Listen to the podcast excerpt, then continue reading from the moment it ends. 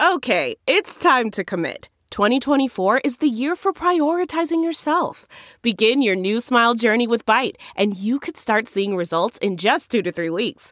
Just order your at-home impression kit today for only $14.95 at Byte.com. Byte Clear Aligners are doctor-directed and delivered to your door. Treatment costs thousands less than braces. Plus, they offer financing options, accept eligible insurance, and you can pay with your HSA, FSA. Get 80% off your impression kit when you use code WONDERY at Byte.com. That's BYTE.com. Start your confidence journey today with Byte. Hi there, it's Julia Louis-Dreyfus. You may know me from my podcast called Wiser Than Me, where I talk to older women and get their wisdom from the front lines of life. I was amazed by how many people told me our show made them look forward to getting older, which is why I'm here to talk about Season 2 of the show. Sally Field, Billie Jean King, Beverly Johnson, Ina Garten, Bonnie Raitt, just to name a few. All hail old women. Wiser Than Me Season 2 is out now from Lemonada Media. This is the John Fugelsang Podcast.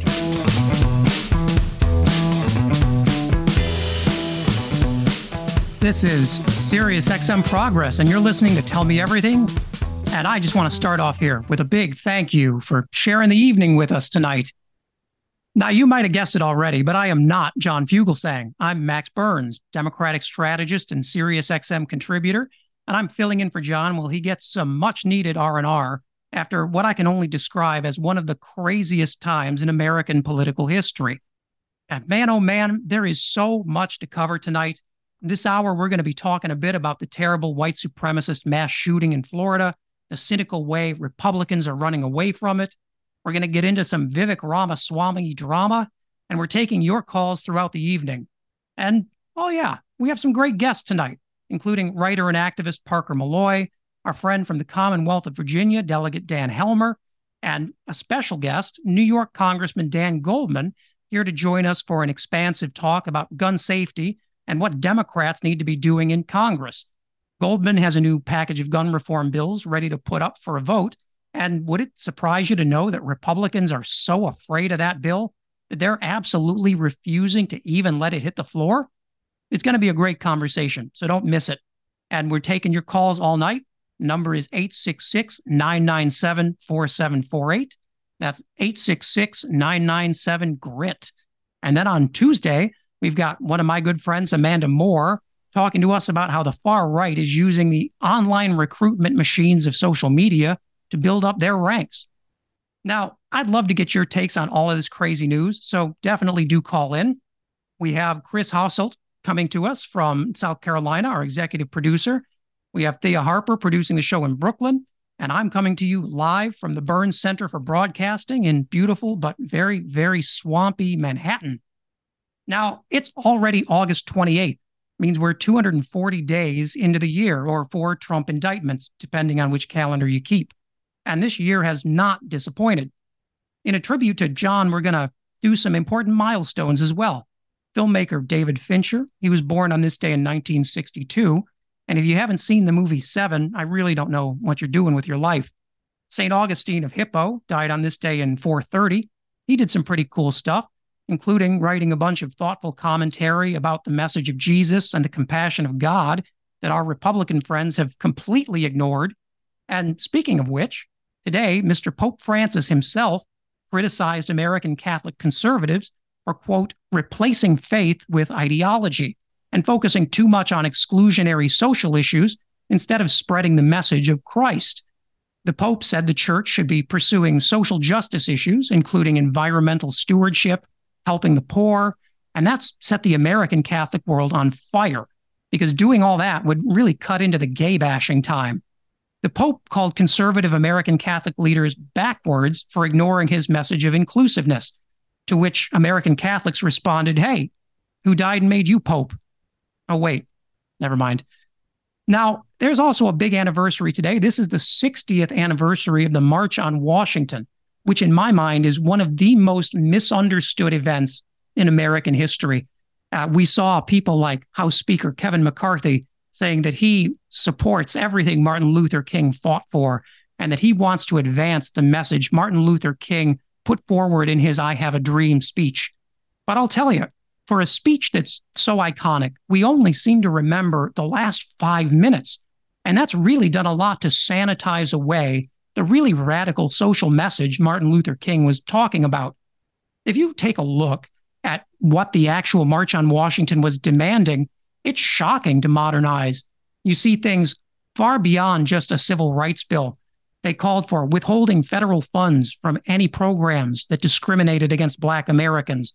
They called for the enforcement of a 14th Amendment clause that would reduce representation of the states in states where citizens are facing segregation.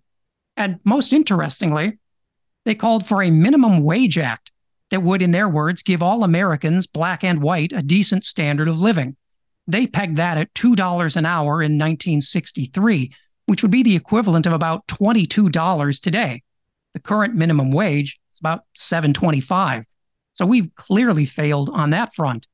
They've also called for authorizing the Attorney General to institute injunctive suits to bring states to court when they violate civil rights, something that the Department of Justice is only now under Joe Biden really finding its teeth to do. So in many ways, the promises of that march and that speech have gone completely unrecognized. And I'll tell you, you see Robert F. Kennedy Jr., who was on Fox News today talking about some conspiracy or other, and he had nothing to say to Republican commentators who compared Donald Trump's arrest to Martin Luther King's time in the Birmingham jail. And for a man whose father eulogized Martin Luther King in June of 1968 in Indianapolis, and who was a civil rights leader himself, it is disgraceful to hear Mr. Kennedy's silence on this. The man certainly knows better, but he's put catering to far-right political interests ahead of his own principles. And that is something truly indefensible. There's also a simmering storm in the Gulf of Mexico that's expected to strengthen into a tropical storm before it hits Florida tomorrow or Wednesday morning. Evacuations are already in place along the Gulf Coast, but you won't find Ron DeSantis in Florida. You'll find him on the campaign trail, where he's leaving his voters to fend for themselves in an area that was already devastated by hurricanes just last year. Now, we already have a few callers here on the line. I want to jump in here with Mitch from Kent State, who wants to chat about the shooting in Jacksonville, which I'm going to jump into in just a second here. But Mitch, I'd love to know what's on your mind. Thank you for taking my call. I really appreciate it. Just another day in America, huh? I mean, first of all, Ron DeSantis, it takes a scumbag to know a scumbag, and he, with his little speech there afterwards, this gun debate, I mean, my God, it's just, it just rinse and repeat every day. Even here in Ohio, in Columbus, we had a shooting not too long ago, and the easy access, I mean, you name it. I mean, the GOP always gives the excuse about, the mental health aspect. Yeah, that's part of it, but that ain't the main Absolutely. Show. The main show is access, easy access. I know this guy. I guess he did clear to get the guns, but there's just something wrong. There's still ways to slip through the system, and somehow, some way, they're finding ways to finagle the whole thing and get their way. It's just, and then on top of that, being racially motivated, it just makes it twice as bad. I just, my God, it just leaves me speechless. It really does. I have, we have so many opinions, and maybe we could just have some sort of a mass meeting of the minds. And there's got to be a way to come up with some sort of an answer. I mean, there's I'm sorry, Max. I'm just lost for words. It's just so aggravating. It really is. Well, I'll tell you, I agree with you completely. I mean, Ron DeSantis has never met an issue he wasn't willing to run away from, unless that's beating up on trans kids or black students. And right. The reality is, we saw the Jacksonville sheriff say, the problem isn't the guns, it's the people. That he could leave his gun on the counter and a bad guy would pick it up and cause crime with it. But, I think he made a point he didn't think he was making, is that there is a policy. This country's addiction to guns is such that we're essentially just leaving these guns on the counter and letting whoever wants them pick them up. I mean, this guy had a record of incredibly disturbing social media posts, things that should, in any functional country, at least give pause for giving this man a gun. But he was able to build up these weapons and go out and attempt to do even more violence. I mean, he never hid his beliefs. And it's really shocking that in all of this, you've not heard Ron DeSantis or really any Republican condemn the white supremacist aspect of this, because they'd be insulting their own base. Exactly. That's the one thing. They're afraid of their base. You know, they're totally, because losing out on their support from that base. But you know, America, I know we're different from a lot of other countries, but there's other countries that, you know, they've found ways. They've come up with solutions. You know, Australia, Canada, so on. That you don't hear about this in other countries. We're 100-fold. We're 100-fold compared to those other countries with this problem. You know, why are we so unique to this? Why is the United States so unique to this? And there's got to be, we have to pinpoint it. Let's face it, between the bigots and these one-track mind people that think that it's their way or the highway. They have this. How do you say? There's other countries that have learned. They've learned from their mistakes and they've adjusted. And there has to be some sort of solution that we can blueprint. Or at least, well, you've hit on I think a great point there, which is that other countries have had violent mass shootings, but they've had one, and then they've learned, and then they've passed laws that have stopped this from happening. I mean, we know from police today, this man tried at least once to access the grounds of Edward Waters University, a historically black college, and thank God security turned him away, or we'd be talking about something even worse. But in a country like America, where we have these multiple times a day, another shooting at UNC just today, it does sort of beggar belief that in a country where a supermajority of Americans believe in gun control legislation, we're still taking marching orders from gun manufacturers and gun lobbies that represent a super minority of voters. And that's Republican policy to the core. Yeah. Well, the NRA, number one, I know they're... there may not be as like back in the 80s, you know, as far as having that much power, but they are still there. They're still a force, and you know, it's just like I say, New Zealand. Look at New Zealand. Remember when they had the mass shooting in New Zealand? They wasted no time. They wasted no time in adjusting and figuring out the problem and with a solution. And since then, it's been, you know, things have been great. Why can't we even have a tenth of that? You know, just an incremental of that, showing some progress that you know, that we're learning, that we're evolving.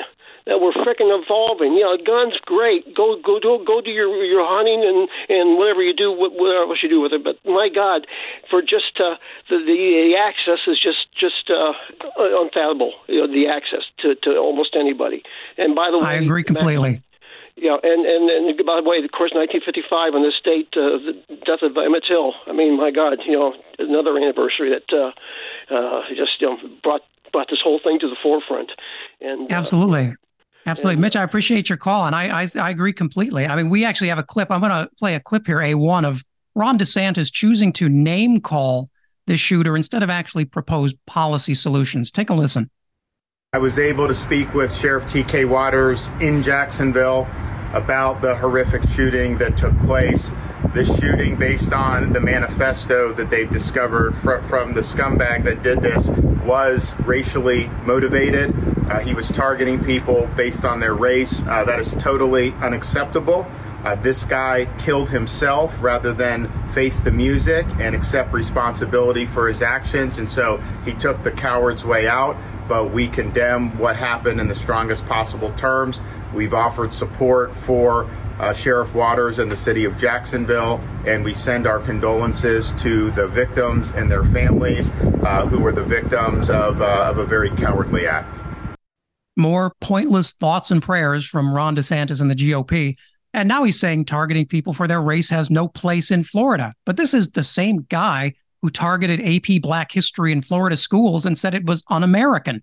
It's the same guy who kept Florida's gun laws loose enough to drive a bus full of Nazis through. It's the same guy who made his career out of vilifying trans people and gay people and portrayed Black Floridians as invaders. Ron DeSantis built the Florida that made this mass shooting inevitable. And that violence starts piling up the bodies real quick. It's a real profile and courage from Ron DeSantis. Now, we're actually going to take a quick break right here. And when we come back, I'll be talking with someone who's faced this up close and personal, Virginia Delegate Dan Helmer.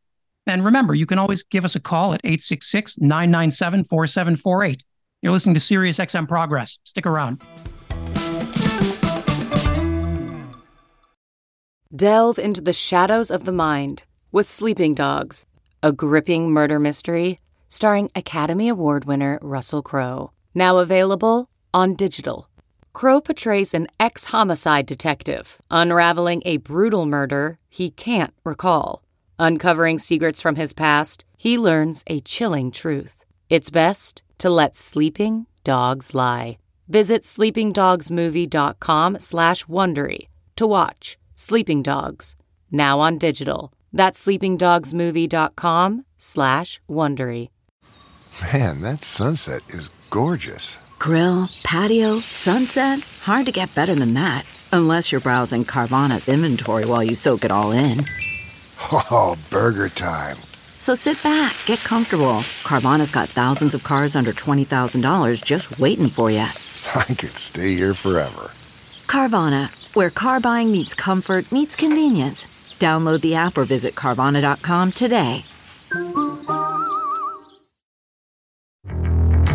Hey everybody, it's Michael Steele, host of the Michael Steele Podcast.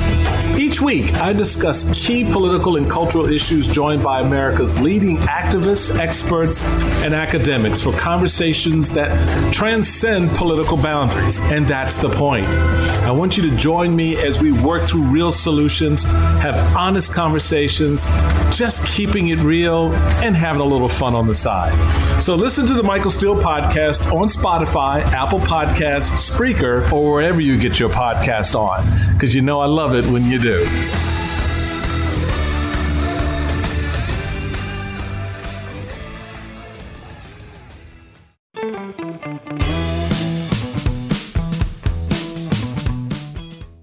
Welcome back, folks. If you're just tuning in, I'm Max Burns, and you are indeed listening to Tell Me Everything, where I'm sitting in for the one and only John Fugelsang this week.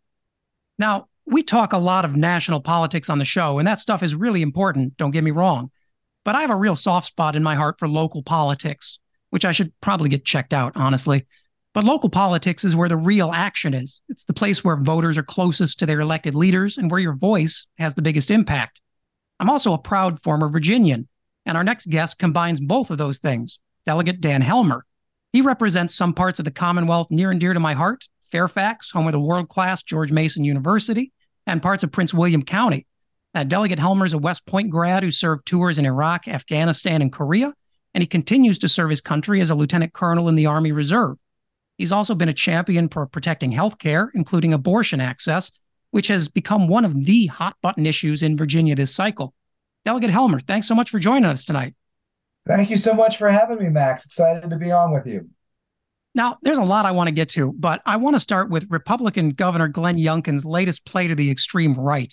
Now, Youngkin, I see, is positioning himself publicly as one of those so-called grown-ups in the room, but he's now pushing a ban on abortion at 15 weeks, even though most Virginians have made clear they don't want that. So what on earth is Youngkin thinking? Well, Max, I want to go ahead and not accept the premise, which the governor and MAGA extremists throughout Virginia have talked about timelines for an abortion ban, but what we've seen them actually propose, as they have in other southern states, is a complete extreme ban on abortion, bans on some forms of contraception, and even bans on fertility treatments for Virginia couples seeking to start a family who are facing infertility. So we have seen legislation they've passed. We've seen every single MAGA Republican in the House of Delegates vote against opportunities to make sure that the governor and the attorney general don't interfere in healthcare decisions of women in Virginia. And so we have seen that. And in response to the extreme abortion ban, he has publicly proposed, even while saying he would sign any ban, that gets to his desk. A constituent reached out to me and sent me a letter. She said I could share her story. It said that for years she and her husband had tried to get pregnant, and after multiple BF, she finally did, only to find out devastatingly after 16 weeks that her fetus was unviable, would likely die in the womb, and would certainly never survive birth. And she said that today she still feels the pain over that loss, but imagine in a post-Roe America, in a Youngkin-controlled Virginia, she would have experienced a pain magnitudes greater. That's the extremism we're facing from Glenn Youngkin and the MAGA extremists in the House. And it really is just that. It's extremism. And Virginia's been trading control back and forth in the legislature since I can remember. And you've been a real fighter for protecting abortion rights in the House of Delegates. I'm curious what you and your colleagues are doing to try and protect abortion access, however you guys can. The moment we take a majority, and Max, it only takes 3 seats out of the 13 that President Biden won that we don't have today. We only take 3 back. So we need everybody's help who's listening in today. But when we do that, we will pass a constitutional amendment to enshrine access to safe and legal abortion in Virginia's Constitution and ensure that women, not Richmond politicians, make their own healthcare decisions. That's what we're ready to do. And we've really seen the results here have been shocking. I mean, there's a sharp decline in family planning clinics operating in the Commonwealth. 90% of Virginia counties have no clinics that provide abortion. And 80% of Virginia women live in those counties. So I'm curious, what if the majority does come back, what is the plan to not just codify protections, but also to try and bring back some of these organizations that have, quite frankly, been driven out by threats of violence, by threats of prosecution? It really is mind-boggling. Max, we have so much work to do. And the challenge is even greater than what you're suggesting, because Virginia is the last state in the South that hasn't passed onerous and medically unnecessary restrictions on abortion. So at the same time that we have access issues already for Virginia women, women from all over the South need to come to Virginia for access to abortion services. And so we need to invest deeply in attracting excellent nurses and doctors, in changing the conversation, and in ensuring that the funding is available so that no Virginian seeking health care of any sort faces the sorts of barriers that many women face today. Now, if you're just joining us, you're listening to Tell Me Everything. I'm Max Burns, chatting with our guest, Virginia Delegate Dan Helmer, and we've been talking about the state of abortion rights in Virginia. Now, Delegate Helmer, let me change gears for just a minute, because we just saw this terrible neo-Nazi hate crime in Florida, where a gunman killed 3 black shoppers in a shooting police say targeted black people. And I know you have some very strong views on guns yourself. I'm curious what you want to do to bring smarter gun safety policies to Virginia. You know, Max, I served, as you noted in your introduction, in war zones in Iraq and Afghanistan. It's questionable to me that the number one cause of death for children in Virginia is firearms. It's unimaginable. And when Democrats had a trifecta, we passed universal background checks. We gave localities the ability to keep firearms out of public parks and playgrounds. And we have a lot of work left to do for those of us like me who believe that you should be able to shop in a Walmart. You should be able to study at the University of Virginia. You should be able to go out on a stroll at night with your family without fear of a bullet. And we have seen extreme gun laws try to be passed by Virginia's MAGA Republicans, including rolling back red flag laws and background checks, trying to put pistols in playgrounds, universal carry. I, on the other hand, am proud to have championed a ban on extended magazines that cause much of the carnage in these mass shooting situations. I'm proud to support a mandatory wait period on the purchase of firearms, which we know in the case of the shooting at Walmart that many have heard about, would have potentially stop that shooting. So there are real opportunities for those of us who are willing to keep our communities safe and fight to keep our communities safe. And really, it's sad that this has become a partisan issue. This is something keeping our families, our communities safe, that we should be able to join arms on in common cause. And it's just shameful that that hasn't been able to happen. And these are really issues that Virginians agree with you on. I mean, most Virginians support, as do most Americans, support responsible gun safety background checks. They support waiting periods. But there seems to be this disconnect. I mean, the lieutenant governor poses with an AR-15 as if it's a piece of jewelry, which doesn't scream to me safe and responsible gun ownership. It's almost as if they're rubbing it in the faces of people who are concerned that their concerns don't matter.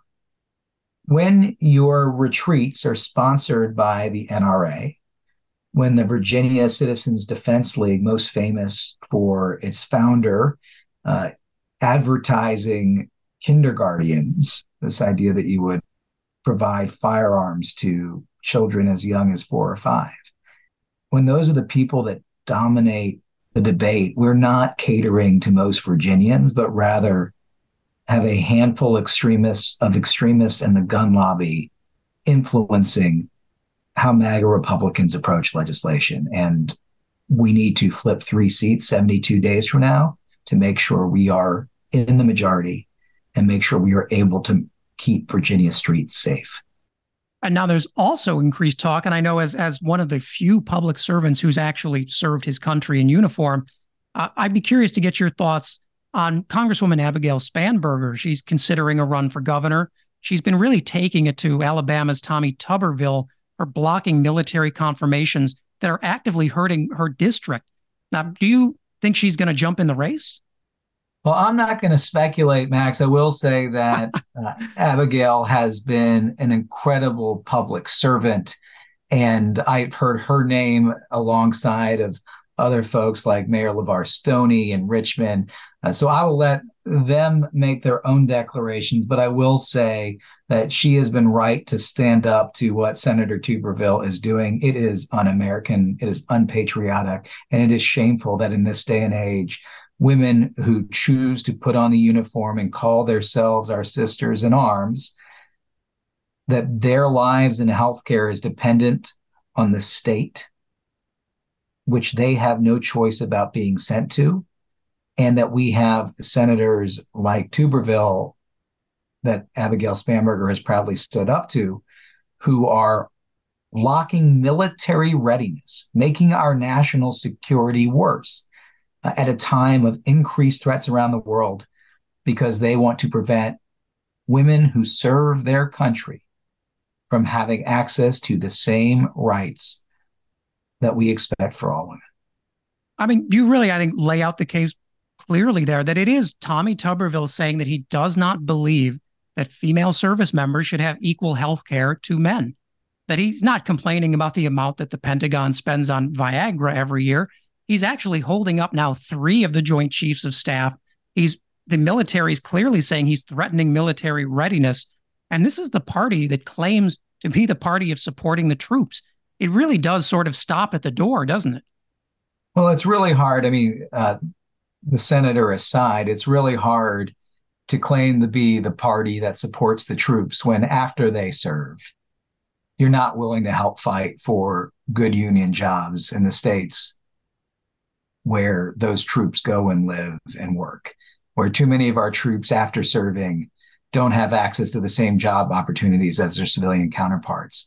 And so fighting for working families, making sure that Virginia and other states throughout the country serve the interests of average Americans and not of the biggest corporate donor, that is critical, not just to supporting all Americans, but to supporting our troops as well. And so it goes well beyond abortion care, but goes into other areas of ensuring economic opportunity and making sure you don't just wave the flag, but actually support the troops. And in just the few minutes we have left, I'd love to get your thoughts on what you think, as someone who's run for federal office yourself, what the game plan is for essentially selling the idea that Glenn Youngkin is an extremist. He's done a very good job so far of convincing voters that he's a very traditional establishment investment hedge fund Republican. But as you say, he embodies some of the most extreme MAGA policies out there. He just happens to do it with a dorky sweater vest on. Well, Max, I am far more focused as campaign chair for the House Democratic Caucus on making sure that Democrats are in the driver's seat and have a majority this November. And what I can tell you is that MAGA extremists have launched a war on our schools. They think that our kids ought only to be able to learn topics that MAGA extremists say aren't controversial. And when I say controversial, they think things like teaching Martin Luther King or that indigenous people aren't immigrants. They say that those are controversial things. They have really launched a terrible assault on our classrooms, and we need to make sure that we win because we want our kids to learn all of our history, because how can you be a proud, patriotic American if you don't understand where we've come from? They are seeking to ban, put in place extreme, medically unnecessary abortion bans, and they're seeking to do things with the gun laws that we passed in Virginia that would make our streets desperately unsafe. And so I'm very focused on that. And I think the great, diverse, experienced, and highly capable people we have running in these critical districts are focused on that too. It really is something that's always blown my mind that Virginia, a state whose history is so closely tied in with Native Americans, is now making such a concerted effort to erase them from public school, from history in general.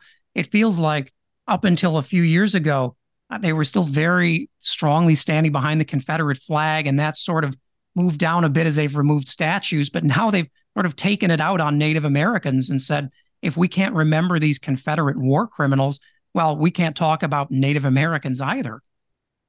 I mean, Max, they're saying that our teachers should have to teach what they call both sides of the Holocaust and Jim Crow. I mean, it truly is extreme when you get down to the things that they are trying to do. We proposed some amendments last year to a bill that they put forward that said that teachers shouldn't teach divisive concepts. And we said, well, teaching about the history of slavery is not a divisive concept. And every single MAGA Republican voted it down. And we said, well, teaching about science is not a divisive concept. And every single MAGA Republican voted it down. So we have a lot of work to do in the Commonwealth of Virginia in 72 days, and ask the help of everyone who's listening in, because it's going to take all of us. You've got folks like Nazi memorabilia collector Harlan Crow, who, when he's not sponsoring Clarence Thomas's vacations, he's sending $1 million donations to our governor to take the House. And if you have a chance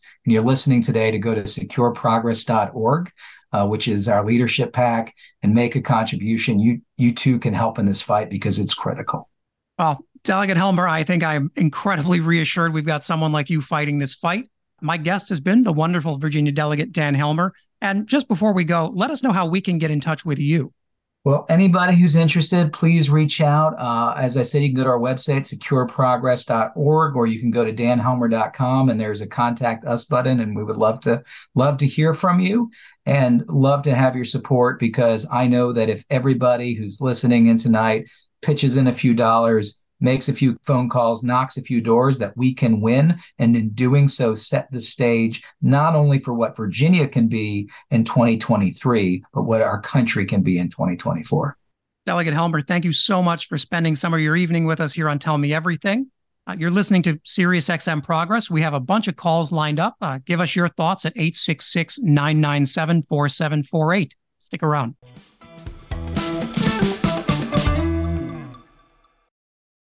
CarMax is putting peace of mind back in car shopping by putting you in the driver's seat to find a ride that's right for you. Because at CarMax, we believe you shouldn't just settle for a car. You should love your car. That's why every car we sell is CarMax certified quality, so you can be sure with upfront pricing that's the same for every customer. So don't settle. Find love at first drive and start shopping now at CarMax.com. CarMax, the way car buying should be. Okay, picture this. It's Friday afternoon when a thought hits you. I can spend another weekend doing the same old whatever, or I can hop into my all-new Hyundai Santa Fe and hit the road. With available H-Track all-wheel drive and 3-row seating, my whole family can head deep into the wild. Conquer the weekend in the all-new Hyundai Santa Fe. Visit HyundaiUSA.com or call 562-314-4603 for more details. Hyundai, there's joy in every journey. Hey all, Glenn Kirshner here. Friends, I hope you'll join me on my audio podcast, Justice Matters. We talk about not only the legal issues of the day, but we also talk about the need to reform ethics in our government. Here's one example, the oath of office. You know the one. I do solemnly swear to support and defend the Constitution against all enemies, foreign and domestic. Let's add 22 words to that oath. Quote, and I will promptly report any instances of crime and or corruption by government officials and employees of which I become aware. Friends, our democracy is worth fighting for. Join us in this fight, because justice matters. Look for Justice Matters wherever you ordinarily find your podcasts.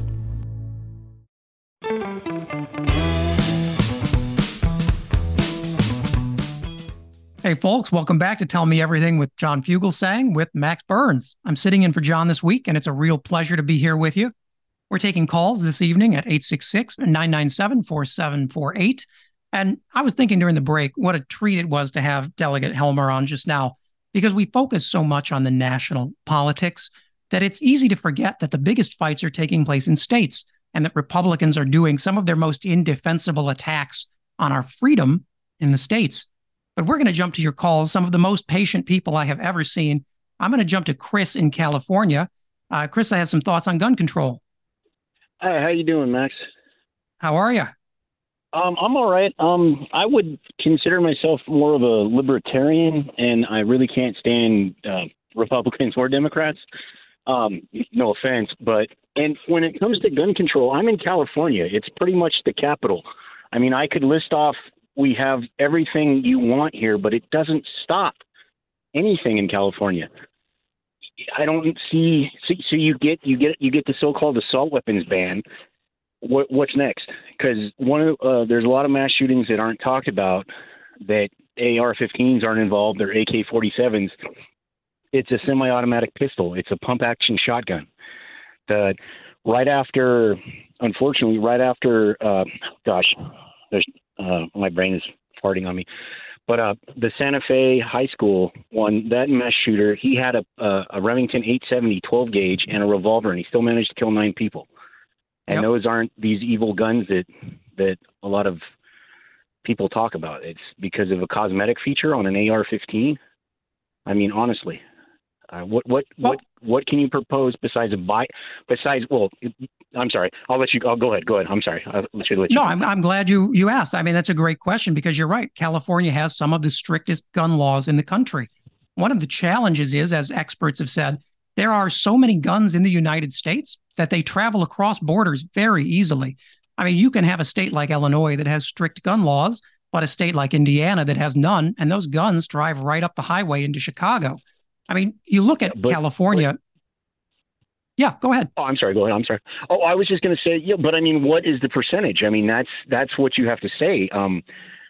That's what you, I mean, unless you go door to door and actually literally confiscate every single firearm because I mean, it's horrible, but I mean, because you have, I'm giving out secrets here, but you have an AR-15, which is, you know, it's evil because it's in the state of California allows you to have a mini 14, which has a detachable magazine, and it only has a 10-round magazine.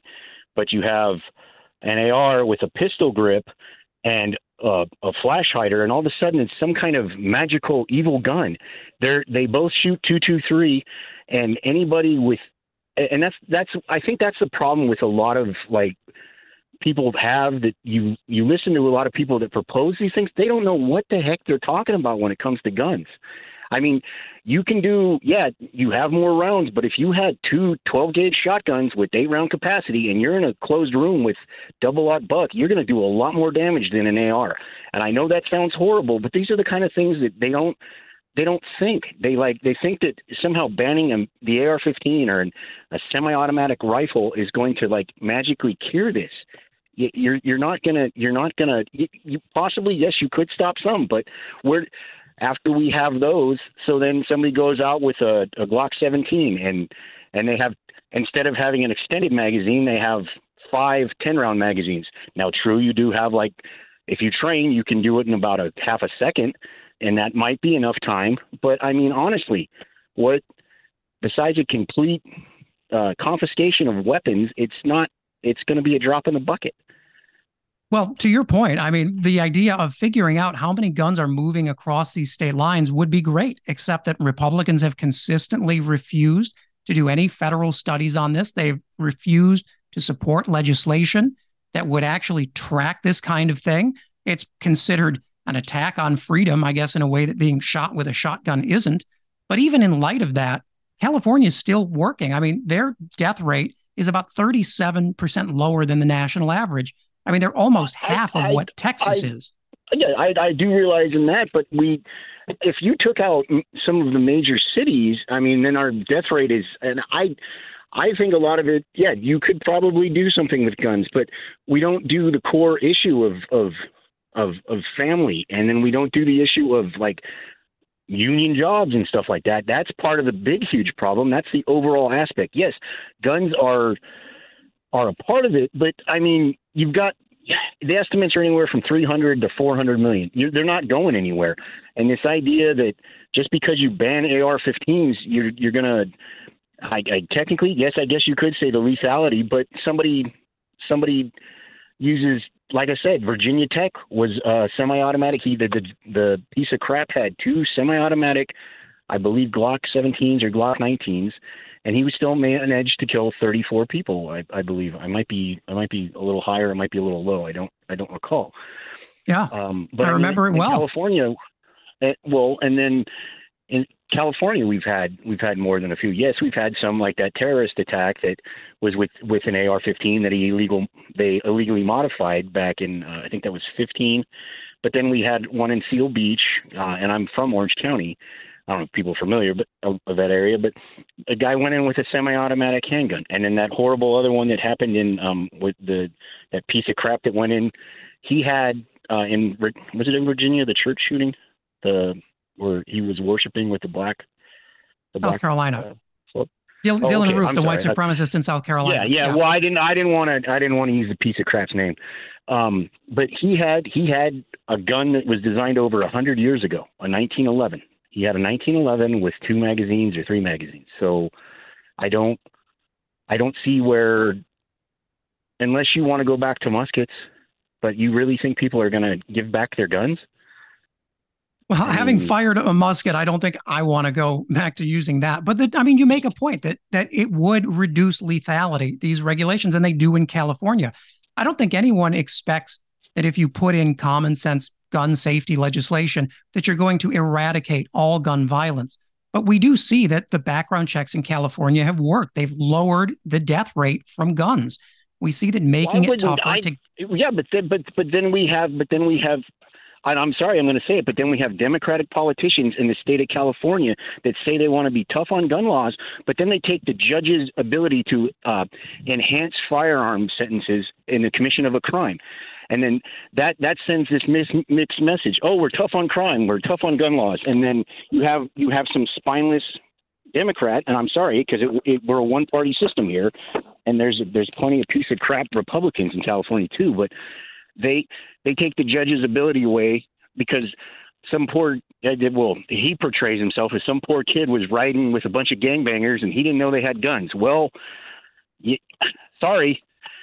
That's the kind of stuff, and I don't want to get into conspiracy stuff, but the 4473 with Hunter, I mean, that you shouldn't get a plea bargain for that. I mean, that's the kind of stuff, because I know there's a lot of people that get plea bargains, but that's what we don't want to live up to the gun laws. I mean, because if you lie on a 4473, that's a felony. But no, we'll take it down to a diversion. We'll take it down to a misdemeanor. You know, you don't have any infractions. Well. To me, it just feels like in California, it's a death by 1,000 cuts. I mean, we have a 10-day waiting period. We have 1 in 30, so you can only buy 1 semi-automatic handgun or 1 semi-automatic rifle per month. Semi-automatic shotgun. we have a, like I said, 10-day waiting period. We have red flags. We have, yes, and it possibly it takes down some, but you can look at studies from different sites. I don't know what the answer is, but I know that I follow the rules here. So I have to be subject to what the government says I can and I can't have, when some guy could go, in a back alley and buy a 30-round magazine and for an AR-15, and he's not going to give a crap. So anyways, I'm sorry. I've took a lot of your time, sir. No, and I think we can agree that the answer is follow the data. It should be easier to collect and analyze this data. And the people who are blocking that from happening are not the Democrats in this case. I mean, it would be great if this was a bipartisan issue, but unfortunately, we have people taking their marching orders from a gun lobby that says tracking any of this data would be bad for business. And so we are where we are. Well, I'm not opposed to background checks. I don't have a problem with that because I'll pass them. What I'm opposed to is I don't want the tracking. I don't believe the government has a right to know what I buy. If I fill out a form and I say, hey, can Chris so-and-so, does he have any domestic violence? Does he have any history of mental health issues? What the 4473 says, then, okay, this person bought a gun. And maybe the government can know they bought a gun, but they don't need to know what type of gun it is. Well, I think that's exactly who we're talking about finding out anyway, is that we're blocking the government from collecting this state-level data into one database and actually drawing conclusions from it. Well, yeah, but they can't. What you're talking about is the ATF is forbidden from actually digitizing records because they actually can find out who owns what, but it is a tedious process, but that's the whole point of it. Because I don't know. I'm not a Trump fan. Chris, what if I'm not a Biden fan. What if I was going to go buy 200 pounds of fertilizer? 200 pounds of fertilizer? Yeah. What if I went out and did that? But that's not in the Constitution. That's not in the Bill of Rights. That's the whole thing. I mean, because you have this argument where people talk about... Is an AR-15 in the Bill of Rights, or is it just a well-regulated... But then if you're going to go with that, then does the First Amendment... I'm buying fertilizer. Who has a right to question why I'm buying fertilizer? Well, and the FBI is going to knock on my door. Really, why should you? I mean, that's a tricky question. It's how much freedom do you want to give up to feel secure? Countries that ban assault weapons have less killings with assault weapons. If we, yes, and you could say, well, that's why England has so many knife crimes and machete crimes and things like that. But if you ask the people, they'd rather deal with that than have to deal with handguns and assault weapons. Maybe if tried anything. An assault weapon is a made-up term. It's a made up term. An actual assault weapon. So was semantics. This argument falls apart on semantics. It's. Well, I'm just saying. I'm just telling you. You lost me at the 4473. Lost you at the 4473. Well, because Hunter Biden lied about being a drug user. You know how many people buy a gun and fill out that form? No, I know. I'm just saying that's what I'm saying. 200 people get prosecuted every year for that, and that's what you're going to hang them up on. Get out of here. Oh, really? That's what you're? Oh. Grow up, you piece of shit. Why? At least I think we've came to an agreement that there was lethality lowering in California from this. No, not at all. It's something that gets people fired up. I mean, but I think even he conceded the point that in California, you are less likely to die from a gun crime than you are in a place like Texas, that those gun laws have actually measurably decreased the death rate. We're about to have to jump right into a break here. You're listening to Sirius XM Progress. We have a bunch of calls lined up. Give us a call. Share your thoughts. 866-997-4748. Stick around.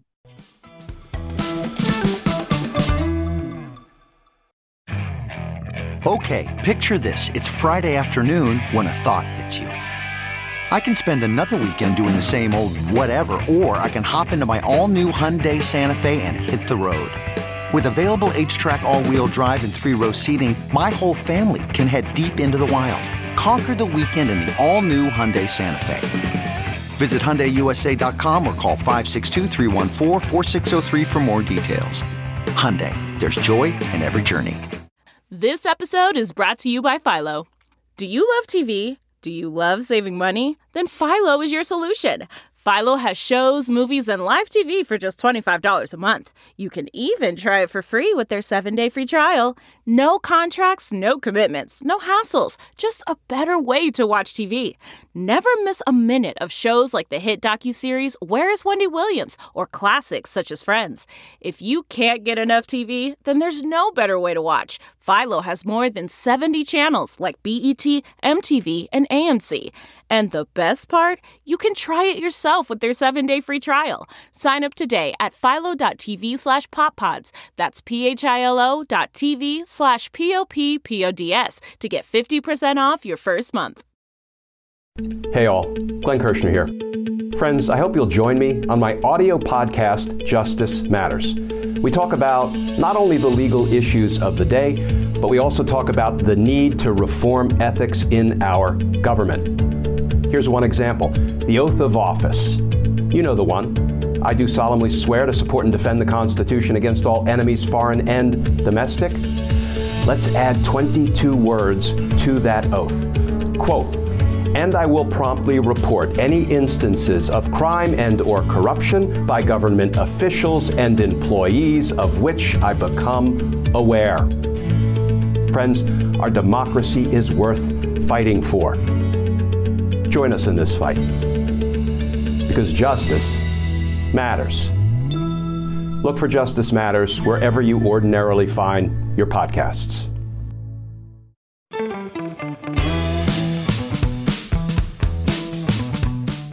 Welcome back, folks. If you're just tuning in, I'm Max Burns, and you are indeed listening to Tell Me Everything, where I'm sitting in for the one and only John Fugelsang this week. So let's jump to another call. Let's go to Sean and California, who has some thoughts on the Republican racism that we're seeing on display every day at this point. Yeah, and I felt like I just heard a, 12-minute NRA commercial, but I won't even go into that. Right now, what's happening is a thing where all the Republican politicians are doing the same thing that has been done in the past, which is trying to convince and doing a pretty good job. They're doing a great job, Brownie, of convincing poor white folks that black folks are the reason why they're broke, why their economic situation is what it is, because they see black basketball players, they see black football players, they see black every sport, whatever it is, and entertainers, and they think that's all black people do. That's how simplistic the mindset is of broke-ass white people who should know better. They're not stupid. They've just been programmed from their parents for generations after the Civil War to think that black people are the problem. The problem is what they don't understand. The problem is we're all in this shit together. We all have a community. Doesn't matter the fucking color of your skin. And we all need to make sure we have policies and things that uplift our lives, because it's our fucking tax dollars. It's an investment, people. Our tax dollars are an investment. It's not a tax giveaway. Those tax dollars go to fund all these things we take for granted. Are your roads okay? Are your street lights working? I mean, I could go on. But right today with Martin Luther King Jr., who is a nonviolence, no matter what, be nonviolent, we are in a place where Republicans, with this last, gun, wanting to have everyone have guns thing, they want violence. They'll lose again, but no, you don't need to have violence to make progress. What you need to be is active and engaged, and like you said, Mr. Burns, and you had that great guest, all politics are local. You need to get involved in your local politics and make sure that these knuckleheads, because it's the lesser of knuckleheads that we want when we get to the national level. But right now, we're in a bad place unless we always show up and always kick ass at the ballot box. I agree with you. And I'll let you in on a secret. Republicans know that. I mean, Ron DeSantis isn't funding all of these school board races for his health. He's doing it because he knows that's the most effective way to clear out the libraries of books they don't like, to take Black education out of public schools, to further dehumanize trans kids and gay kids. And they're expanding this out. I mean, it started as being just a straight racist campaign that's now expanded out to attacking gay kids and trans kids. And it is indefensible. I thank you so much for the call.